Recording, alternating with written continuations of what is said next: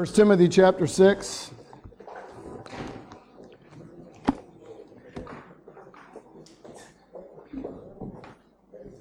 Obviously, Pastor Craig is gone. And Andrew, you don't see Andrew. So it's up to me. And Barry tonight will be uh, preaching tonight. Thank you, Tony, for taking the songs. That was great, just filling in like that. Amen.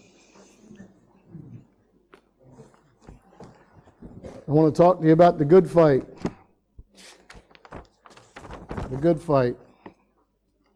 1 Timothy chapter 6. I'm actually going to start in verse uh, 6. I know it says 11 up there, but I want to start in verse 6 where it says, But godliness with contentment is great gain. And it just feels like you, you just drop in the middle of something there when you read that. Uh, that's because of the verse preceding that says uh, that some, obviously false teachers, were supposing that gain is godliness. From such withdraw thyself. So Paul's talking to young Timothy here, and in this verse that I want to start on, he says, But godliness with contentment is great gain. For we brought nothing into this world, and it is certain we can carry nothing out. And having food and raiment, let us therewith, let us be therewith content. But they that will be rich fall into temptation and a snare, and into many foolish and hurtful lusts, which drown men in destruction and perdition. For the love of money is the root of all evil, which while some coveted after, they have erred from the faith, and pierced themselves through with many sorrows. But thou, O man of God, flee these things, and follow after righteousness, godliness, faith, love, patience, meekness. Fight the good fight of faith. Lay hold on eternal life, whereunto thou art also called, and hast professed a good profession before many witnesses. I give thee charge in the sight of God, who quickeneth all things, and before Christ Jesus, who before Pontius Pilate witnessed a good confession, that thou keep this commandment without spot, unrebukable, until the appearing of our Lord Jesus Christ, which in time, when in his times he shall show who is the blessed and only potentate, the King of kings and Lord of lords, who only hath immortality, dwelling in the light which no man can approach unto whom no man hath seen nor can see, to whom be honor and power everlasting. Amen. You see that there? Who only hath immortality. Only God has immortality. You say, Well, I'm immortal. I'm going to heaven. I have an eternal soul. You're absolutely right, but it was given to you. God has immortality. He always was, and He always will be. We were given immortality. Amen. That's who we serve the King of Kings and the Lord of Lords. So I want to talk about fighting a good fight. You know, I remember as a young man, or a young man, a young boy, uh, man, that'd be the early 60s. I'd only be eight, ten years old. I remember sitting down with my dad on Friday nights watching uh, the fights. he loved the middleweights. We would sit there, and I would sit down on the floor, and he'd be behind me sitting on the couch there watching the fights, the middleweights. And uh, this is a long, long time ago. But um, at the end of the fights, he'd say, That was a good fight. Those two guys went at it for 15 rounds or whatever. It was a good fight. And you know what? We have a good fight ahead of us. We are supposed to be fighting a good fight. And that's what we read there in verse, t- verse 12. Fight the good fight of faith. Now, just with a little bit of background, turn back a page, maybe or two, to 1 Timothy 3.15. 1 Timothy chapter 3 and verse 15. Paul says to Timothy, But if I tarry long, that thou mayest know how, how thou oughtest to behave thyself in the church of God, which is the church of the living God, the pillar and ground of truth. So Paul was telling Timothy, I've written these two books to tell you how to behave yourself as a preacher there in the church. And uh, it's the church that Jesus Christ died for. He died for us and it's the pillar and the ground of the truth. If you're going to find truth anywhere, it should be with God's people. It's sitting in your lap. This is the pillar and ground of the truth in the church of Jesus Christ. So he's telling this uh, young preacher how to behave himself in the church of God. But you know what? We all need to learn how to behave ourselves in the church of God. This is not just written to Timothy. I believe we can look at these same verses and find out what we are supposed to do and why we are supposed to do it. I'll tell you why. Because we're in a serious fight. You know, families are falling apart. And uh, you see what they've done in Ireland here, the referendums that have been passed, and the world keeps spiraling away from God. And it just seems like the church is just as carnal as the world is, and just as secular as the world is sometimes. Look, I'm not pointing the finger at you just like you don't point the finger at me. I have to look in the mirror and say, Am I standing up for Jesus Christ? Am I fighting a good fight? Or do I just come here on Sunday morning and that's it for the week? Well, my, my, my, there's a lot of churches that just come in on Sunday morning or Saturday evening and that's it for the week. I say we're soldiers for Jesus Christ. I say we're in an army and we're supposed to be fighting a good fight because our own families are at stake and the souls of men and women and boys and girls are at stake. They're dying and going to hell every day, and it doesn't seem to affect us. Many Christians are misbehaving. They're not fighting a good fight. You know what? Now, I know Pastor Craig's away, and I know Andrew's away, but I see some people that are AWOL. You know what AWOL is? Absent without leave. Did somebody get a did somebody get a ticket that they weren't allowed to be here today or weren't supposed to be here today? I don't know. And tonight, another half of the church or more will not be here tonight. You say you're stepping on some toes. Then tuck your toes back in or do something about what, what you're not doing in your life and what you should be doing. Because when church doors are open, we ought to be here. Amen? I would say, you know, when a person leaves their post, you know what the army calls them? A deserter. You left your post. No one told you you could leave. Why are you not standing at your post? Introduction. Being a Christian will be a struggle at times, won't it? It's not easy. It's a fight. It's a real fight to be different than the world around you. It's getting harder and harder all the time. I'm finding it harder and harder all the time. Though the more I side with Jesus and the closer I get to Him, the more different I am than that world because the world is spiraling away from God at a rapid rate. It, is, it has, has not God in their thoughts. They don't care about God. They just care about themselves. And but by the grace of God, there would I be. Except I got saved and I want to walk with the Lord Jesus Christ. It's a good fight. You know, there's a lot of pitfalls for the Christians. In Galatians 5:17 it says the flesh lusts against the spirit and the spirit against the flesh and these are contrary one to another that you cannot do the things that you would. I know you have a struggle. I know I have a struggle. The man that wrote that had a struggle. His name was Paul. He had a struggle. Goes on every day in your flesh and in your spirit. The Spirit of God is telling you to go this way, and your flesh is pulling against you to go that way. Your soul is in limbo every day. You have to make a decision. It's a fight. That's what it is. It's a fight, but it's a good fight. You know, the man who witnessed to me lived a life that matched his lips. John Mitchell was a stellar Christian. And the more I watched his life, I wanted that. And when he opened his mouth, I couldn't get enough of it. I was listening to God speak to me. Really. The man's life just lifted up what he had to say. And I wanted to be like that. I, I saw Jesus in him. You know, when last week the teens came over the house and they watched The Case for Christ about Lee Strobel, an American reporter who was an atheist and sought after God and said, The resurrection, if the resurrection is true, then I'll believe. And he found out when he studied and he studied and he studied and got the facts that the resurrection is true. Amen. Jesus Christ is alive today. He found that out. But you know what else he said? He told his wife, he said, You didn't move from where you were. You, your life, helped me to believe in Jesus Christ. And I wonder if any of us can say, there's times when I know that someone's told me that they were watching me. Maybe they were watching my life and they saw something different in me. And then I was able to witness to them. We ought to be like that. Our life should match our lips, what we're saying. It's our own personal walk with God that people cannot deny. You have a testimony. It's your testimony. When's the last time you told someone how you became a Christian? It's a, something that people can't deny. A changed life speaks very loudly.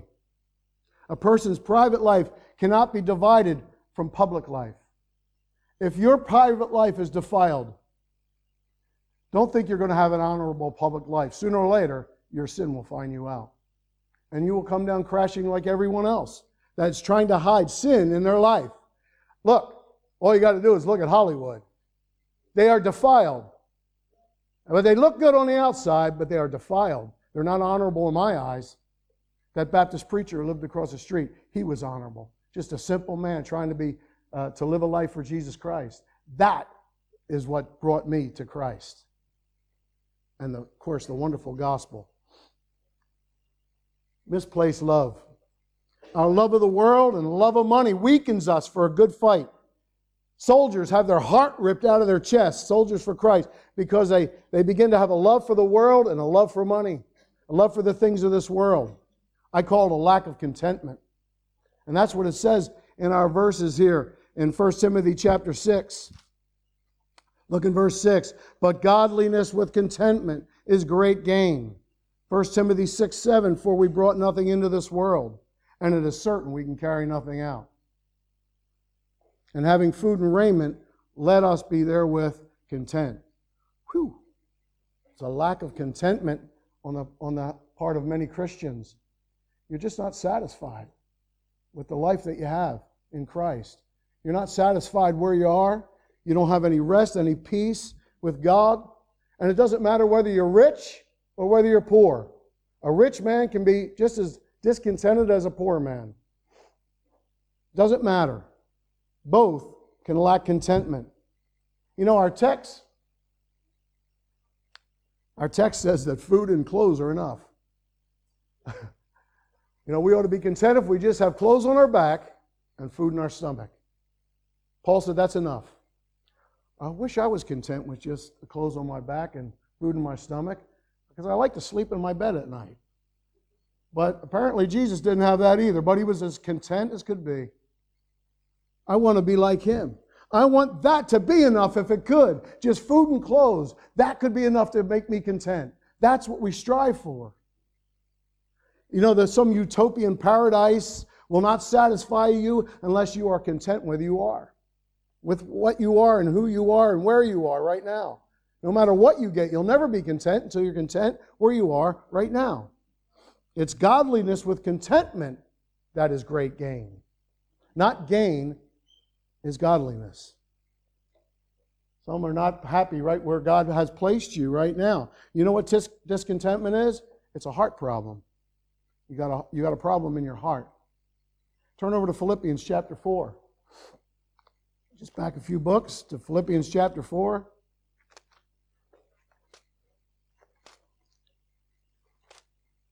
Philippians chapter 4 and verse 11.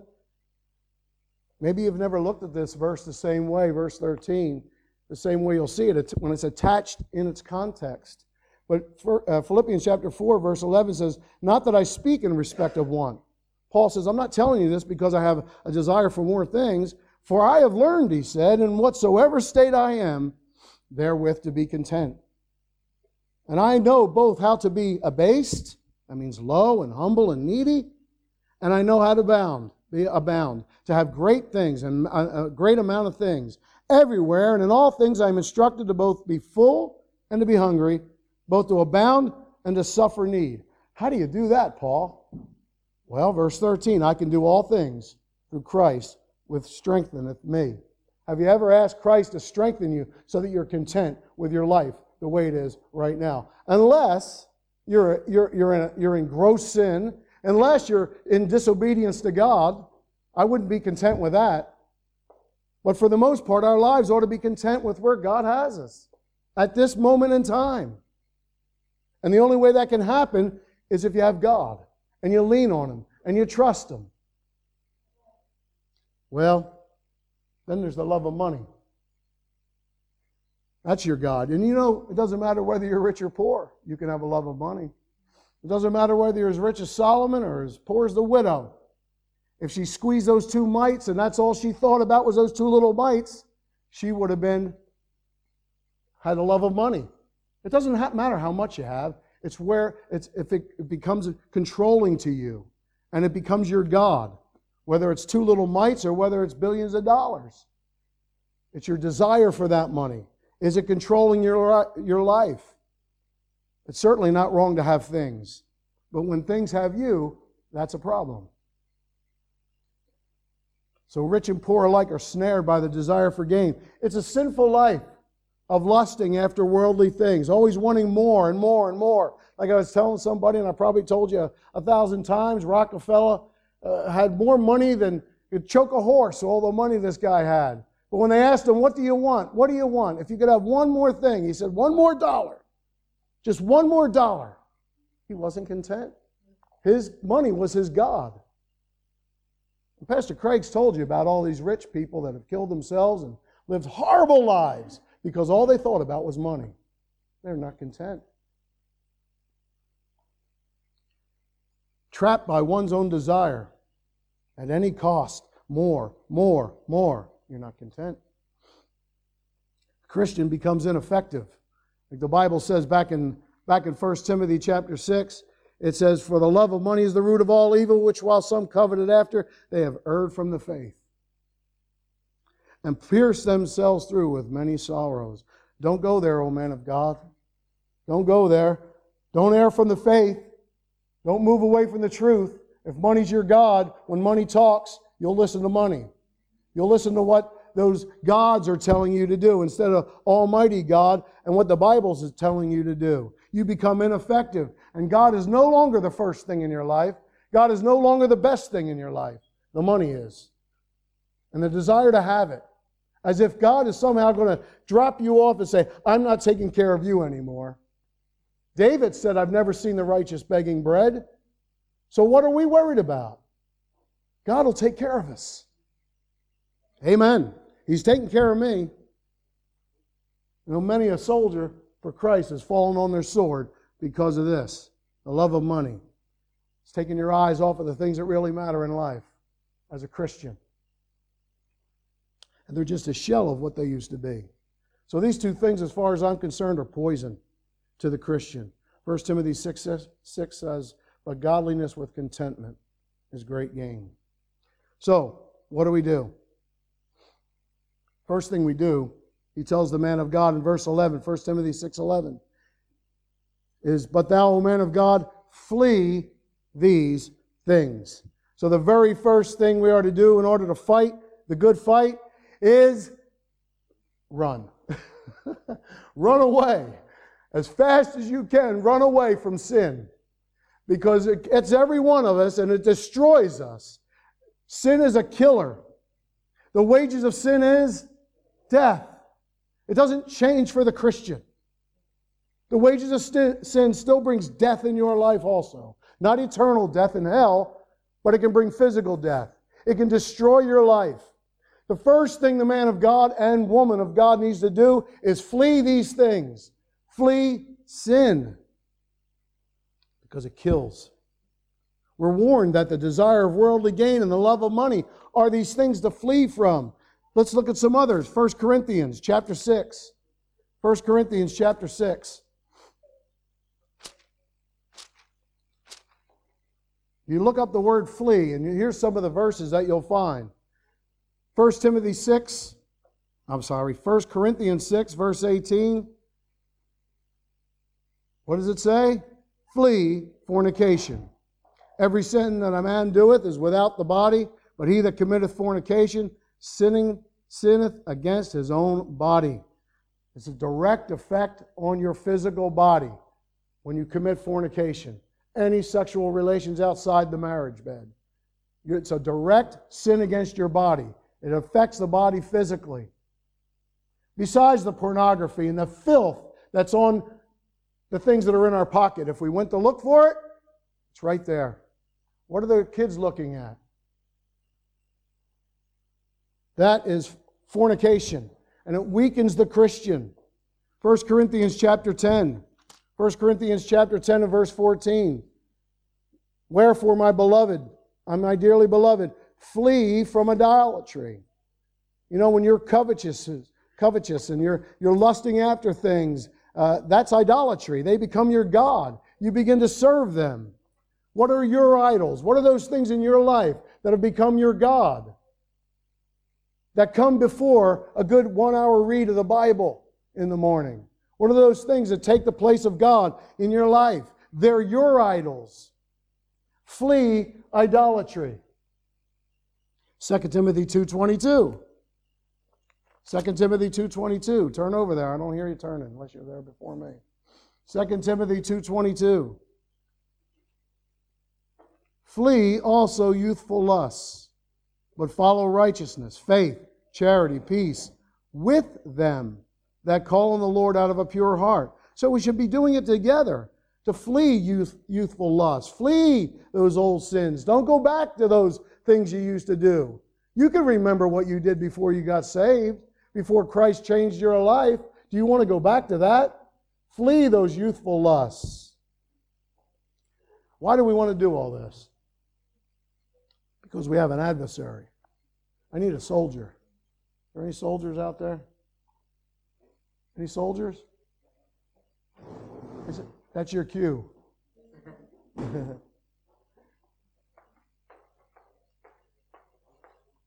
this is my soldier. He's going to go put his armor on. You better be thankful this is only plastic. Or maybe I ought to be thankful you don't hit me with that thing. Look, the Bible says in in 1 Peter 5 8 and 9. Be sober, be vigilant, for your adversary, the devil, is a roaring lion, walketh about seeking whom he may devour. He wants to take your life and destroy it, and your children, and your home life, and anything that you have in your life that is good. He wants to destroy it. Come over here. You notice this man's ready for battle. You know why? Because he's fleed sin. And he's resisting the devil. Whom we resist steadfast in the faith, right? Knowing that the same afflictions are accomplished in your brethren which are in the world. I can't get them. Because he's ready. He's a good soldier for Jesus Christ. I'll tell you what, there's people that you see that are, that are, that are dressed in their armor and they're ready for battle, and he put, I hope they put us to shame. That I'm not as dressed for battle. I'm not as ready to follow my Lord Jesus Christ into wherever he takes me. Because the devil's trying to get at his life, isn't he? Mm, I can't get in on this. Hi, did I get him? Every once in a while, the devil, the wiles of the devil, he finds a chink in your armor. Now, stay up here. Turn to 2 Timothy. You're in 2 Timothy. Look back in verse 3. 2 Timothy 2, look at verse 3. Thou therefore endure hardness as a good soldier for Jesus Christ, of Jesus Christ. No man that warreth entangle himself with the affairs of this life, that he may please him who hath chosen him to be a soldier. And then, and, and if a man also strive for the masteries, for victory, yet he's not crowned except he strive lawfully. But he does it biblically, he does it the right way, he does it by the rules. Hardness, I want you to think about that. Think, what have you ever given up for Jesus Christ? What hardness have you ever experienced for Jesus Christ? And if you did, do you regret it? I hope not. I don't regret anything that I gave up for Jesus Christ. It's how much have I given up? How many times have I denied the flesh and denied myself so that I could please the Lord Jesus Christ, so that I could be a soldier? Have you given up anything that you love? You won't regret it. God will repay you a hundredfold lands and children and houses, all those things, if you just be faithful to Him. But you know what? we can't fight if you become entangled in this world, right? So, the devil's going to resort to something else.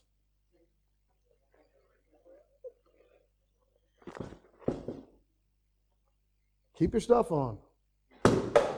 Don't put your shield down. You see what it says there? We can't fight when we're entangled with the affairs of this life. Come over here. So, what the devil tries to do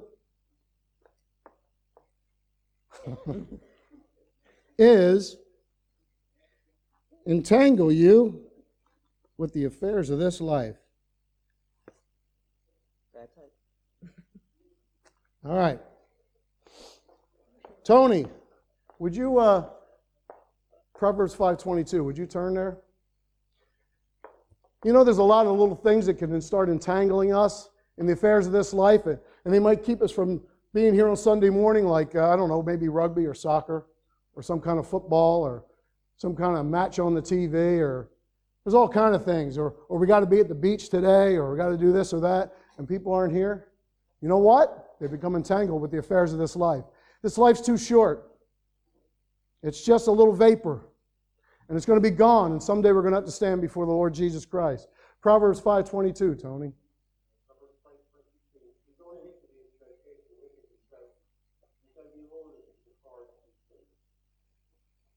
Once this man not only gets he gets um, entangled with some of the affairs of this life,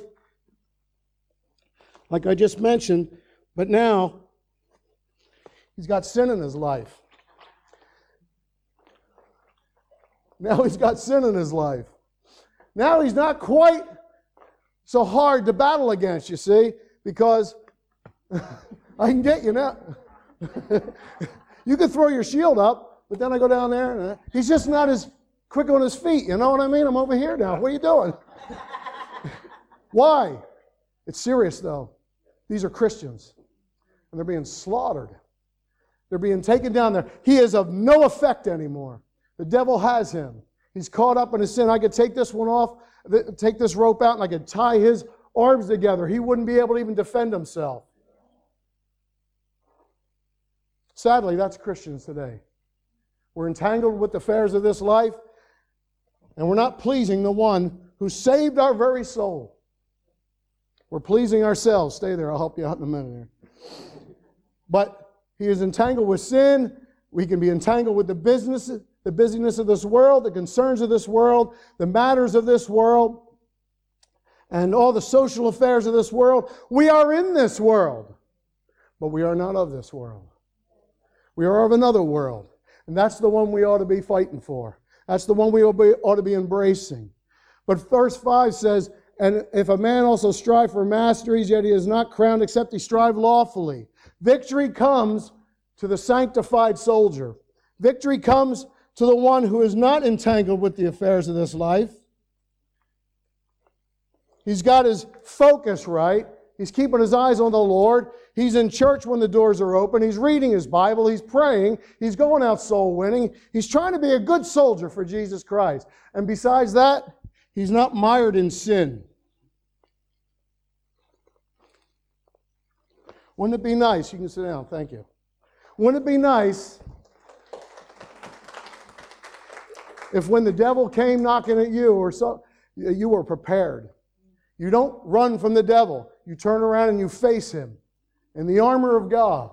And by faith, you trust in the Lord Jesus Christ. But many of us are mired in sin. But victory comes to the sanctified soldier. That word, morale. How, how, how do I get you fired up? Just look into your Bible and see what God wants you to be. How can I get you stirred up to do something for Jesus Christ? Well, the word moral is in there. Do you see that word moral? You need a heart for God. You need to want to do it. Just raising my voice or, or looking straight in the eye and saying, What are you doing for Christ? is not going to do it. You have got to be convicted down in your heart. Christ has got to be talking and speaking to your heart, and you got to say, I'm sick of the way I'm living my Christian life. I want to fight for Jesus Christ. I want to be a soldier for Christ. I want to fight the good fight. Get yourself stirred up. Too many are quitting, too many are running to sin. Too, too many Christians are dirty up to their necks in sin. What do we do? You do have a choice. You don't have to live a sinful life. Turn to Romans chapter 6. Romans chapter 6.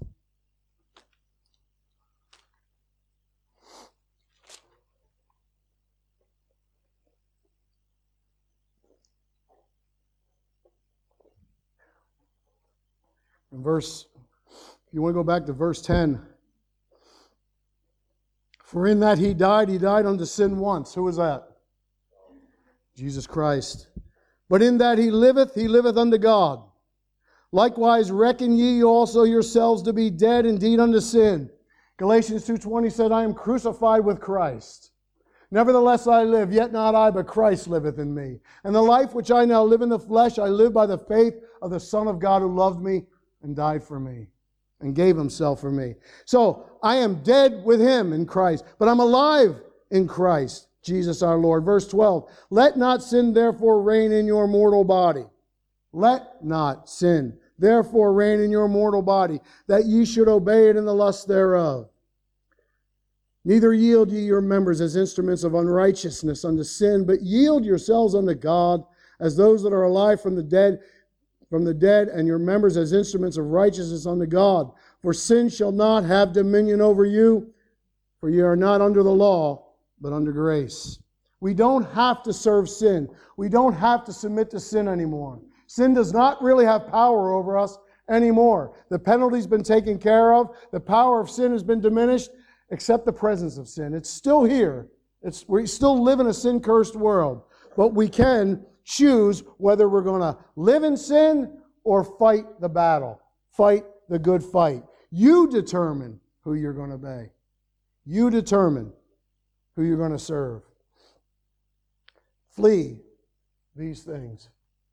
What about follow after? Was the next thing there in verse 12. Uh, verse 11 Flee these things and follow after. Follow after. Boy, we could use a lot of followers of Jesus Christ. It would be good to have a lot of people just lockstep behind Jesus Christ, following him. You know, you're always headed one way or another. And we're told very clearly that we should be following after. So the road is laid out before us. We're supposed to be following Jesus. He's given us the Bible. He's the one that we're, we're following. And uh, one is easy, though. One's an easy road, one's, one's well traveled, and one's harder. And it's got some, it's got some problems there. You got to watch where you're, where you're going. You got to pay attention. But we're supposed to take the hard road. It's not easy being a Christian in this world today. I didn't say it was easy, it's just something we're supposed to be doing. But it's not easy. To be different today is not easy. Our goal is the character of Jesus Christ. Our goal is to yield to Him. Turn to Galatians chapter 5. Galatians chapter 5. Our goal is the character of Jesus Christ in us. You know, you have all the fruit of the Spirit in you right now. The only difference is, are you yielding to Jesus Christ? Galatians 5:22. But the fruit of the Spirit is love, joy, peace, long suffering, gentleness, goodness, faith, meekness, meekness, temperance. Against such there is no law. So if you're following Christ, if he has if he has complete control of your life, those things will be evident. People will see it. But that doesn't mean they go away. Christ still lives in you. Christ is still there. But if you're not yielding to him, then these things will not be evident in your life. This is the fruit of the Spirit. This is not something you can drum up. This is not something you can fake. Only God can bring forth the fruit of the Spirit through your life. All we do is yield. Just like the apple tree just spreads its branches, and, and it's the tree that brings forth the apples at the end of the branch. I'm the branch. Jesus Christ is the vine. All I do is abide in Him, and He brings forth fruit in my life. If I yield to Him, it's His job. My job is to yield. It's not easy. It demands a good fight, but that good fight is to yield to Jesus Christ. Okay? So our goal no one is more determined, effective, and clothed in victory than a clean child of God on the hunt for souls. Nothing is more effective than that soldier that was up here when he was ready for the devil, serving the Lord. The opportunities, though, are rapidly declining, aren't they? Does anybody go door knocking in here? I can see your hands. Anybody go door knocking at all? Nobody goes door knocking. All right, one, two, three, four. Don't be afraid to raise your hand. Do you knock on doors and try to win people to Christ? All right. So I wish a lot more hands were up, but they're not. But you know how hard it is now to get somebody to give you 10 seconds at the door. They don't want to know nothing that you have to say. It's hard. I made the decision I believe God called us down to Macroom. Wow. You talk about hard. And uh, I prayed, and I, I prayed yesterday, and I prayed. I said, Lord, would you give me somebody to talk to? Now, what I meant by that was somebody that would give me more than a few seconds and, and, a, and a smile, and then so they could walk away and, yeah, yeah, thanks for the track. And so I went by the building that we've been trying to get for the past 25 years.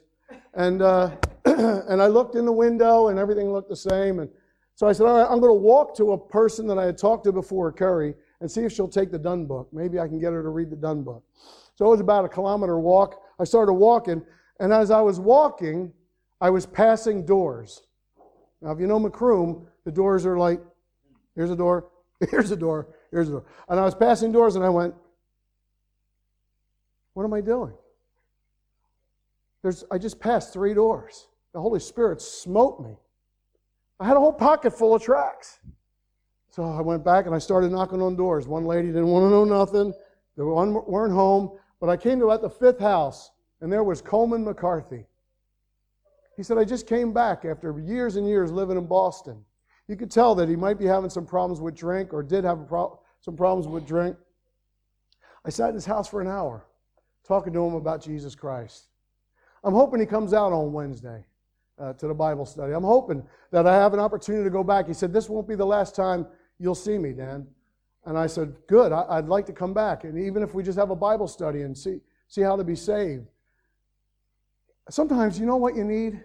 He that goeth forth and weepeth, bearing precious seed. You know what I need? I need more tears. I need for this to affect me more in my heart than just going out like a like I'm uh, some kind of robot and you just knock on the door. Where's my, where's my desperate need to find somebody that'll listen and tell them about Jesus Christ? And finally, God gave me somebody. And, and I'm, you know, I can tell you, all we're in the number one Catholic town in West Cork, Macroom. There's still people there that need to hear the gospel. I don't care if I'm sitting in the Catholic Church, people need to hear the gospel. So, no more excuses. Coleman MacCarthy and when I tried to spell his name, he said, make sure you say MacCarthy, not McCarthy. He said, this is Macroom. I said, all right, whatever you say. M A C C A R T H Y. So I've been praying for him. I'm praying that God will just open his heart and I get another chance to talk to him.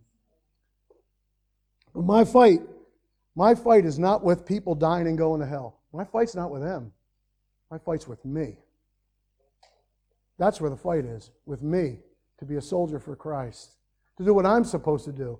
I, I can't make them do anything, but I can make me do what I'm supposed to do. And my fight's with the devil, amen? That I might win some. So what we have is righteousness.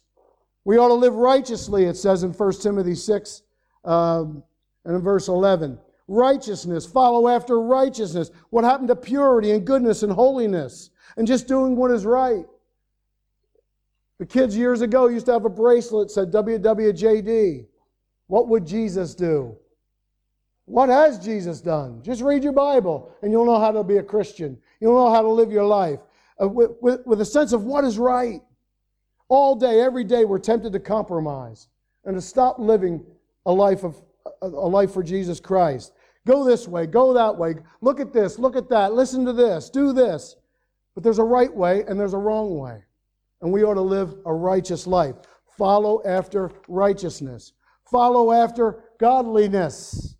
Godliness. A life which seeks to follow God and show forth His character, to be like Him. When I looked at John Mitchell, he just, so that's what Jesus, who Jesus is. Now, I am not calling him Jesus, but I saw Jesus in him, and I wanted what he had the peace that was in this man. You know, 2 Timothy 3 1 through 5 talks about all the wickedness that we see in the world today. Uh, lovers of their own selves, covetous, boasters, proud, blasphemers. And then in verse 5 it says, having a form of godliness, but denying the power thereof. Godliness is, is something that you emulate when you're emulating God. You want to be like Him. You live a life that is that that shows forth Jesus Christ. That's godliness. Romans 12, 2 says, Be not conformed to this world. Well, Romans 8, 29 says, For whom he did foreknow, he also did predestinate to be conformed to the image of his Son. And when we are, that's godliness. Simple and clear enough, eh? Love. What should follow after love? Love is just, this kind of love is just showing affection to someone because you want to. It's a willing. You've made up your mind that you're going to love someone. You're going to show affection to them. It's your will. It's your choice. At any cost. You remember the woman in Luke chapter 7 who cried on Jesus' feet and kissed his feet and wiped his feet with her hair and poured ointment over it. And she didn't care about anybody else that was in the room. She humbled herself and it didn't matter what it cost her as far as kissing his feet and everything she did for him. She was lavishing love on her Savior. We should be showing love. Patience. Just a mild, gentle cheerfulness while you wait. How many are patient? I struggle with that. Some people may have patience, but it's, it's something I need God to help me to have patience. I need to wait on Him. I want to bear offenses without murmuring or complaining. Now, are you still patient? It's not a matter of waiting in line sheepishly going up to your next. It's like, what are they doing up there? Why do we have to wait a half hour to go to the post office and stand in line for a half hour? That's not waiting patiently. Bearing offenses without any complaining. And then meekness, the fruit of the Spirit. It means strength under divine control. You think Moses was a meek man? He said he was the meekest man in all the earth. You think that if you shook hands with him, he couldn't crush your hand inside of his? He was a man. But his strength was all under the divine will of God. That's meekness. I know another man that was meek. His name is Jesus Christ. He was meek and lowly. Men ought to be meek. That means all the strength that they have is under the, the will of God. Conform to the image of Christ. Let me say this you'll be a better fighter when you become a better yielder. The more you yield, the better you'll fight. The last one here is the fight. Christians don't fight anymore. We just like going with the flow, eh? It's easier to go with the flow than to pick up the sword and fight against the wiles of the devil and the Lord of the world. I'm mired neck deep in the world. I'm not fighting against something I love you love the world, then the love of the Father is not in you. And I don't want to be there. We are not pacifists. I don't mean knock down, drag out fights, but we are not pacifists. We're not one who believes that no war or violence is ever justifiable. You know that you know that if you have to defend yourself, you have to defend yourself. God gave you two cheeks, amen. You can turn the other one and then turn it again, turn it again, but there's a point where maybe you ought to start defending yourself and when somebody tries to come into your house, or, or nations fight against nations. God prepared David for war. Come on. Brethren, we're in a battle, but we've forgotten how to fight. We're in a battle for souls. There's people out there dying and going to hell because we will not take up arms and try to save as many as we can. It's a whole lot easier to go with the flow. Well, let me tell you this we have our families and our marriages and precious lives that are at stake. You know what I thought of this? What was that movie, uh, War Horse? And I don't know if you've ever seen it, but anyway, it's trench warfare. It's World War One, and and uh, these boys are hiding in their trench, and 50 meters away, the Germans are hiding in their trench. But at some point, they got to get up out of the trench and walk across open ground while they're getting mowed down. Why? What kind of courage? Where does that come from? Somewhere down deep in their heart, they thought they were fighting for a cause. There was a reason that they got out of that trench into a hail of bullets. There's a reason they did that. They had a heart to do it. They had a moral compass inside of them pointing to God and family, and, and they just went and did it. They had duty. Where's that in Christians today? Where's our duty to get out of the trench and start walking and being the Christian we ought to be? To fight a good fight, to fight a good fight, a fight of faith, I've got to believe God. I've got to believe God. I've got to trust Him. It's a fight of faith, a fight to trust Him and obey Him. We're to fight the good fight of faith. And by the way, if you don't trust your, your captain, you will not fight. If you don't trust your captain, you will not fight. You won't follow him. You know, generals used to go into the battlefield. they used to actually be on the battlefield with the soldiers. Uh, if you've been to my house, in the, in the sitting room is a picture of George Washington. He's kneeling by his horse. It's at Valley Forge. They spent six months there, the, the Continental Army, waiting uh, to, to kind of gather up some strength. But it was a bitter winter there in, in Pennsylvania, just 20 miles outside of Philadelphia, where the British had taken the city, the capital city at that time of the United States. And uh, Washington is out there with his troops at Valley Forge for six months in the snow. He wasn't back in some hotel. He wasn't back in some nice warm tent. He was with his troops. In fact, when he left to be the general of the Continental Army in 1775 and the battles weren't over, the war wasn't over until Yorktown and Cornwallis surrendered in 18, 19, 1781. That was six years that Washington spent with his troops on the battlefield. He wasn't back at the Potomac by his plantation where his house was. He was a rich man. He was on the battlefield with his men.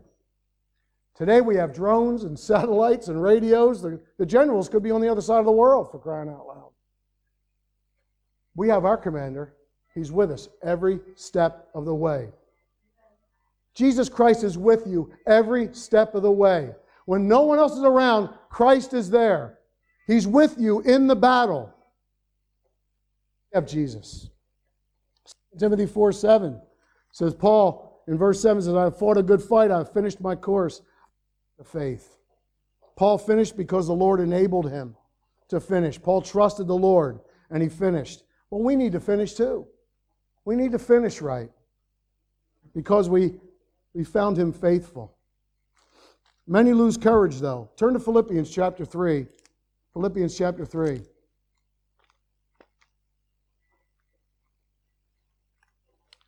Philippians chapter 3 and in verse 10.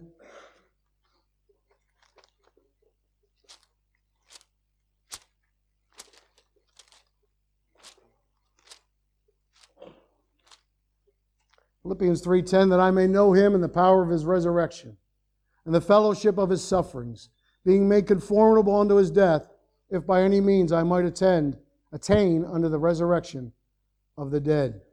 You know, we lose heart and we lose courage when we don't know our leader. You say, uh, I'm a Christian. You may be. I hope you are. But how much do you read your Bible? How much do you know about Jesus? Because if you knew Jesus, you'd be in the battle, you'd be in the fight. If you knew your leader, if you really knew him, you would give up everything like Paul did. Nothing would stop you from following him. Paul said that I may know him and the power of his resurrection. Obviously, he wanted the power of the Holy Spirit in his life. But you, if you know more about Jesus, you will follow him. You'll know that he'll never give you up. Paul's greatest need was to know Jesus Christ. And Paul gave up everything but Jesus. He let it all go but God. He held on to him, and God used him. Go back to uh, 1 Timothy chapter 6. We'll finish up here. Lay hold on eternal life. Fight the good fight of faith in verse 12. Lay hold on eternal life. Our greatest moment is yet to come. You know that? This is the worst you're going to have it, people. This is the worst it's ever going to get. Next stop, heaven. Amen. Next stop is heaven. This is the best that the world's ever going to have. Their next stop is hell. Our greatest moment is yet to come. It's yet in the future. It's coming. Reach out for that which is to come. Embrace eternal life with Jesus Christ, face to face. The sights of heaven, the sounds of heaven, the smells of heaven. Can you imagine when you, when you grab him and you hold him tight and, he's, and you're hugging him and you smell him. And he smells so sweet. And what purity smells like, what sinlessness smells like. The smells of heaven. It's coming. It's all there. Don't waste time down here on other things. Set your affection on things above. It's right there. Embrace heaven now with your life. So that when you get there, say, I knew it was going to be like this. I prepared for this. Set your affection on things above. You know, I hate to get you back into, go back to uh, Philippians, will you please? Philippians chapter 3. I thought I set this up. Philippians chapter 3, maybe you're there. Uh, verse 12, it says, uh, Not as though I had already attained, either were already perfect, but I follow after, if that I may apprehend that for which I am also apprehended of Christ Jesus. Brethren, I count not myself to have apprehended. I'm not there yet, he's saying. But there's one thing I do, forgetting those things which are behind and reaching forth unto those things which are before, I press toward the mark for the prize of the high calling of God in Christ Jesus. So Paul pressed forward. He was laying hold on that which was to come. Trying, he, he, he didn't, he wasn't there yet, but he wanted to apprehend that which was to come. His accomplishments and his successes didn't stop him. I know you've taught Sunday school or you've done this or you've done that and you think I'm a successful Christian. Well, don't let that stop you from going on. Don't say, I, I did that already. So what? Do it again. Keep pressing on. Amen? And don't let your failures stop you either. Keep pressing on. What can I say? Don't waste another moment down here, but do in the will of God. So, what's our charge? Verse 14 of, of, of 1 Timothy 6 says that thou keep this commandment without spot. Keep the commandment. We're to obey the commandment, which is to fight the good fight. How we serve is in verse 14 that thou keep this commandment without spot, unrebukable until the appearing of our Lord Jesus Christ. Keep our testimonies without stain. Live a life that is holy and pure and without blemish until Jesus comes back. Who we serve, verse 15, which in times past, which in his times he shall show who is the blessed and only potentate. You know what potentate means, don't you? Almighty God, all powerful God, the King of kings and the Lord of lords, who only hath immortality, dwelling in the light, which no man can approach unto, whom no man hath seen nor can see, to whom be honor and power everlasting. Amen. So, who do we serve? We serve God. Amen. You're not serving the pastor, you're serving Almighty God. He's the creator of the universe, He's the King of kings, He's the Lord of lords. That's who I do my service for. If there's anyone else that you rather please than Jesus, I'd like to know who it is. And finally, verse 19 says, laying up in store for themselves a good foundation against, uh, a good foundation against the time to come, that they may lay hold on eternal life. You see, we're, an examination day is coming. We're going to have to bow the knee. We're going to have to answer to God for the life that we lived on this earth. Not for our sin, that's taken care of at the cross, but how you live right now, Christian. We'll have to bow the knee and we'll have to answer for it. And I would love to have more to give to Him than that be burned up and I walk away with ashes. The examination day is coming. It's closer than ever before. Amen. This is the charge to you all this morning. That charge is in verse 15 and 16 that we serve Almighty God, the potentate, that we ought to flee sinful ways and fight the good fight of faith. We need some Christians to get in the battle for righteousness. We need some Christians to get in the battle for their own homes and their own families. You know, the day that I think what I'm trying to preach here is unpopular is the day that my heart would be pulled out of my chest. If I feel like I was offending somebody in here, or that somebody was maybe not getting what they needed, uh, it would bother me to, to no end. I'm trying to preach to you and tell you that we need to see exactly what is at stake here. There is a hell. And uh, our families are, are in a battle. And moms and dads have got to say, they're not getting my kids. They're not getting my kids. I'm going to be a soldier in my home. If I'm going to do anything, I'll be a soldier in my home. We need some Christians to get in the battle for the souls of men and women and boys and girls. So, what do we do? Try to snatch some brands from the fire before it's too late. We're going to fight the good fight. Amen? Let's pray. Heavenly Father, we thank you, Lord, that uh, this is written. It just, just tears us up because we have to take a good look at our own lives and I wonder, am I a soldier for Jesus? where am I, Lord? Uh, am I doing that which pleases you? Am I entangled in any of the affairs of this world? Lord, I need to, I need to see that. Show it to me, Lord. I, I want to do the best that I can for you, not to please anybody else, but to please you. Lord, this race I run is, is just to get to the finish and finish well. I'm striving for the masteries. So, Lord, we're not, we're not trying to hurt anybody or we're trying to get sober here and vigilant because we have a battle to fight.